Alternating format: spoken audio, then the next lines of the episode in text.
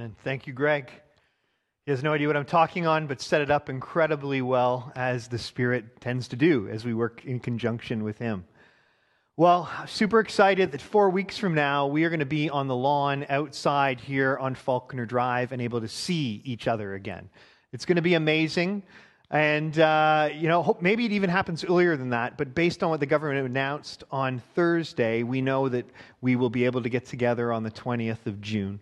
So uh, it's something for us to really look forward to. I miss seeing all of your faces. I'm sure you miss seeing each other's faces. But, you know, the other amazing thing that's happened is we're allowed to get together in people's backyards or in the park or things like that, groups of five. So I want to encourage you don't wait until the 20th to reach out and connect with people in the community.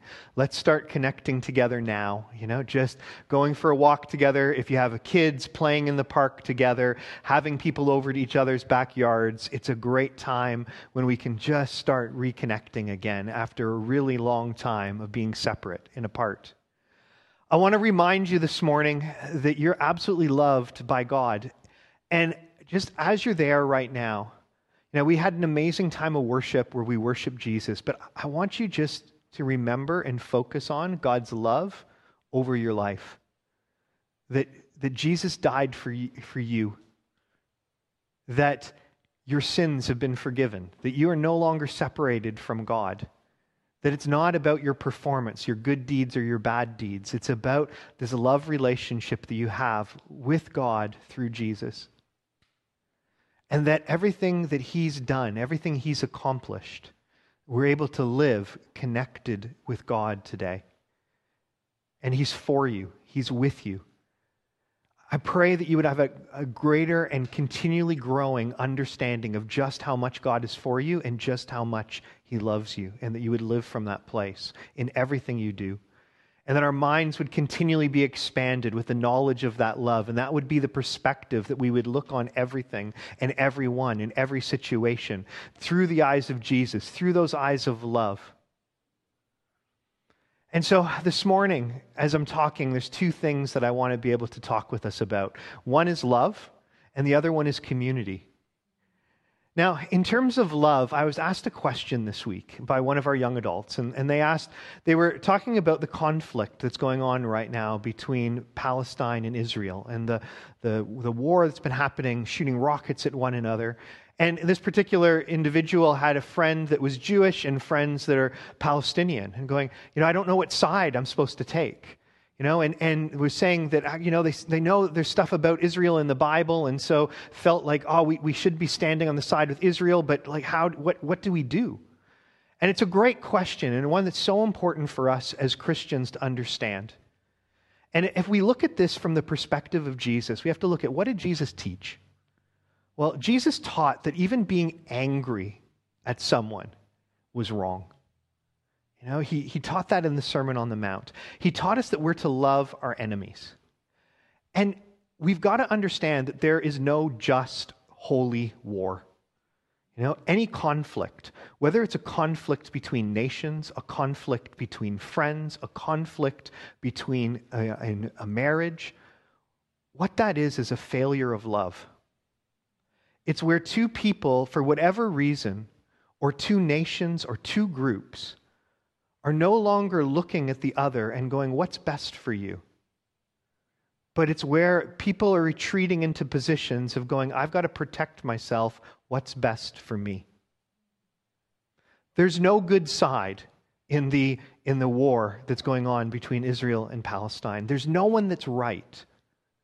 So it isn't about us taking sides between warring factions. It's not about us standing with one against the other. How do we judge which one is, is right or wrong?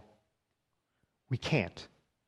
And, and we're not meant to, because what we're meant to do is take the side of Jesus, the side of the peacemaker, the side of, of of going between friends that are in conflict or standing on different sides and helping them see the other through the eyes of love, helping us see one another through eyes of forgiveness. This is how love works. It's how Jesus taught us to be. That's the reality that we're meant to live from in everything. In everything. It says that if you're being wronged, it would be rather be wronged. You know, if someone's trying to take your stuff, give it to them rather than fight them. I mean, it's crazy. It doesn't make it right. It doesn't make one, you know, say that if someone is being aggressive towards another, if someone's harming another, it doesn't mean that's right or okay. But what it means is that we don't have to protect ourselves. We, as Christians, don't have to try to defend ourselves. And when we're dealing with people that maybe are in conflict, it's that thing of opening up their eyes to see the other through the eyes of love. You know, there's many things on social media today, especially from Christians, where they'll say things like, I'm standing with Israel.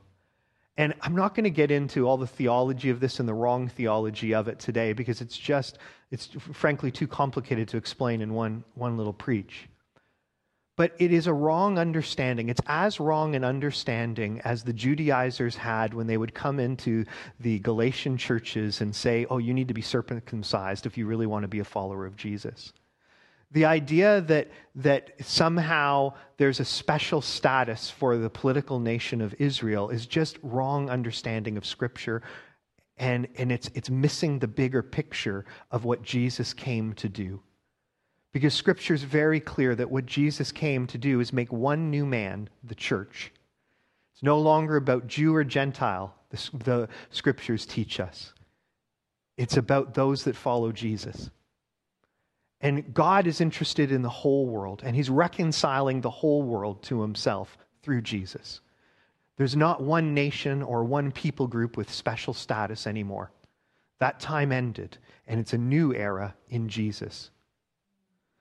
And it's so important that we understand this because it, it, it, shapes, it'll shape everything. If Jesus is the one that we follow, we've got to follow him the same way in every circumstance.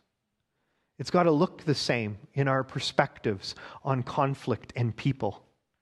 I was thinking about it, and you know, you, you, look at Adam and Eve, and what did they do? What was they ate from this tree of knowledge of good and evil? They were actually supposed to only know good. Let's resolve. What Jesus did is made it possible for us to only know good again. So let's resolve to only know good, not to be the ones that try to determine what's right and wrong, not to be the judges of between, between these conflicts or between conflicting individuals, but see good and bring people to good, bring people back to love, bring people to Jesus that they would know their value and worth, that we would see each other through value and worth, and that we would be able to forgive one another and teach others to forgive one another and ultimately reconcile people to God. There, we truly become the peacemakers of the world. Which brings me to the second thing that I want to talk about, and that's community. It's really interesting, you know. So we've been in this season where we've been separate from one another for a long time. And one of the challenges that we're going to have potentially as a community is coming back together again. Because we're used to this, it's just about me, or it's just about me and my family. We're not used to having to take others into account. And we live in a society and we live in a culture that is, is individualistic. And what that means is that the values that we're taught in how we're meant to live says that the most important thing is how my decisions affect me first. So that the first thing I consider is myself. And then if I'm a husband or wife or in a family, maybe the next thing I consider is how that impacts my family. But that may be something I consider or may not be something I consider because really the values that our society teaches is that the most important thing is me. And we see this played out in business, we see this played out in, in education systems, we see this played out in every aspect of society. But Jesus, he came into a society that believed things very differently. And every, every society uh, that we see from beginning to end, from Genesis to Revelations, was a society that didn't think in terms of individuals, it thought in terms of collective in terms of a group. In the Old Testament, we see decisions affecting entire, an entire nation. In the New Testament, it's not about an individual nation, it's about how decisions affect the the reputation of the entire church, not just the small community, but all followers of Jesus. We're actually have been designed, each and every one of us, to find our peace, joy, and security not in ourselves, but in belonging to a larger group. And it's really important, it's very interesting. You know, the rise of the need for mental health, um, the rise of issues with mental health has increased as individualism has increased. So that's the more that we think that we are by ourselves and on our own and our decisions only impact us, the more our mental health deteriorates. The more that we're taught that we are the most important, the more our mental health deteriorates. And there, there's a studied correlation between these two things. We were not designed by God to be on our own. Now, this isn't just about family. Because our families, you know, individual family units were also not meant and designed to function on their own, by themselves. We're actually meant to be part of larger families and communities, each and every one of us. And this is where following Jesus is absolutely countercultural to the world in, that we live in. But it's where we're going to find our joy and peace. This means that the decisions we make we need to make them in the context of the communities that we're a part of. How does my decision impact the community? Is my decision going to you know, draw me closer to community or take me farther away from community? And how is that community functioning in a way of love? Now, these are some things that I, am going to be teaching on over the next while. You know, we've talked about the importance of love, but I want to now take it to the importance of community. Because as we regather, community has got to be the foundation that we build on. We've got to build on this. And if we're going to offer hope to this world around us, it's community. When we look at safe families, what is being offered to people? It's community that's being offered. It's people that are on their own that are like, I'm struggling. I don't know what to do. I've got no one around me. And it's bringing family and community around those people so they can thrive. You know, when we're struggling, our impulse is to withdraw from community. Why? It's our fleshly nature that says, I got to figure this out. And it's what we're taught. I got to figure this out on my own. But community is meant that we're in this together. You know, that we love one another. We make an, a conscious choice, a difficult choice that says, I'm going to let people into my life. I'm going to make time for others. It's not just about me and my accumulation of wealth and what's best for me. It's that actually I've got something to give. I've got, you know, I'm going to give of my time. I'm going to give of my love. I'm going to give of my resources to other people so that I can benefit them and they can benefit me. And that together a community rises, that together a community functions. This is how we are meant to live as followers of Jesus. There actually isn't an individual option, and it's why the church is such a mess. I'm not talking Lifehouse, I'm talking the church in general today. Because people function as individuals, not as the way that God intended that we would function as a family and as a community. And if we're truly going to be the testimony that we're meant to be to this world, if we're going to truly be able to live out love, we've got to be willing to change. We've got to start looking at what is, you know, about, uh, we've got to enter into, we've got to sacrifice and enter into community and family. We've got to let people into our lives. And it's not just people that we like. It's, you know, that's not what the Bible teaches at all. It actually says that even those that you, you know, may struggle with or, or not get along with as well, can you love them too? It's about us finding ways to love and benefit one another. And so I want to encourage you. I know it's been really comfortable sitting at home and being able to just watch, you know, watch you know, church on TV, quote unquote, but you're not participating in church right now. This is a hybrid. It's a Frankenstein. It's the best thing we can do under the circumstances, you know, but it's this is not church. This is a video. You know, the only this is this is me it's, it's like me writing a letter to you every Sunday and giving it to you. You know, I can give you some instruction. We can give you an opportunity to connect with God. But outside of our relationships with one another, this is not church. Church can't exist outside of relationship. First and foremost with Jesus and with ourselves. Greatest commandment love God with all your heart, mind, and spirit, and love your neighbors yourself. So, my challenge to us is that we would not become complacent in getting together and encouraging one another. And I'm committed, and I know the, the leadership team, eldership team is committed actually to making some adjustments as we move forward to make it more like a family and more like community. You know, gone, I think the thing we've learned most in this pandemic, after literally months and months of months of talking to a camera and you watching us on a screen, is, is we don't need another sermon. We need each other. And we will build up and encourage one another and point each other to the word. And we'll, we will be able to teach one another. But when we come together, it's got to be about each other. You know, and when we go, when we come together for that one hour, that is not church. That is a gathering of people that then leave from there and are the church. You know, they are the church. If your only interaction with Lifehouse community is on a Sunday, you're living like 10%, if that, of what you're meant to live. So let's be the church. Let's gather together as the church. And I know many of you, even in this time, have been an incredible support to one another, and you've been a support. And thank you for doing that.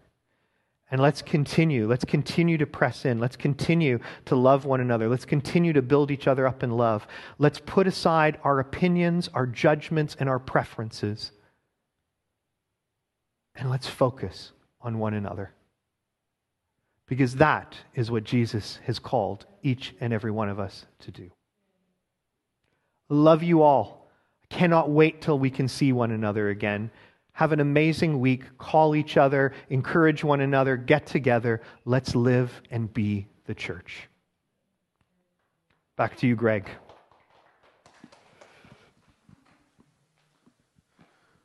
I don't know about you guys, but for me, I just felt like that word was spot on. That's really something that we need to get a hold of. This morning, uh, you may not see it, but I, I, wear contact lenses. And this morning I got up and I went to put uh, a lens in my left eye, and I put it in there, and it was just it was bothering me. Like, why is this contact bothering me? I pulled it out again, only to realize that the old contact lens was still in there from the night before. It had gone up in my eyelid or something. Sorry if this is too much detail. But the point, what I felt the Lord speaking from that this morning was this in order to put on a new lens, we have to take off the old one. We have to consciously take off the old lens. And in the things that James shared this morning about, about it's, it's not about proving that we're right and, and taking sides in this, it's actually about loving well it's not about me coming and looking at, well, what's in it for me? What can I get out of this? It's actually about me coming and looking to serve others as I have been served by Jesus Christ. In order for us to live with those, those attitudes and those mindsets, those new ways of doing life, we need to consciously take off those old mindsets again and again and again. Renew our minds with the truth until we're living out of the reality of it in our lives. And so, as we close this morning, I want us to take an opportunity right here, right now, to do that. To just take off those old lenses, to just repent of those, those wrong mindsets, to choose to think a better thought here, to lay those things down in order that we could live out of the reality of this, this kingdom, this family that we've been adopted into through Jesus Christ. Can we take a moment to do that? Whatever God places on your heart, just just lay it down. Those old lenses, just take off those old mindsets. Thank you, God. Thank you, God, that I don't need to fight for myself. I don't need to defend myself. I don't need to focus on myself, oh God. You said, Seek first His kingdom and His righteousness, and all these things will be added to you. Thank you, God, that you have actually provided everything that we need. that you have promised to look after us, to provide for us, oh God. That you've called us to, to just love you and love others, to give our lives away, oh God. Father, we, we lay down, God, just selfish, self centered thinking, oh God, and focus, oh God. We repent of that, oh Lord. We choose to live out of your heart, oh God, out of your fullness in, in serving and in loving others, oh God. We choose to take steps into uncomfortable places, oh God, where maybe we've been comfortable being on our own, oh God, but what we really need is community to really step into that community, oh God, to really take steps towards loving others, to take steps towards family. God, I thank you for how you're growing us. I thank you for how you're renewing our minds, for how you're grounding us in your love, oh God, for you're helping us to see the way that you see, oh Lord. Thank you, God, for how you're growing us as a family. Fill us again, Lord. Lead us in your love this week in loving others, oh God, as you've loved us. In Jesus' name we pray. Amen. Bless you guys. Have an amazing week living out of the fullness of His love and giving it away. God bless you all.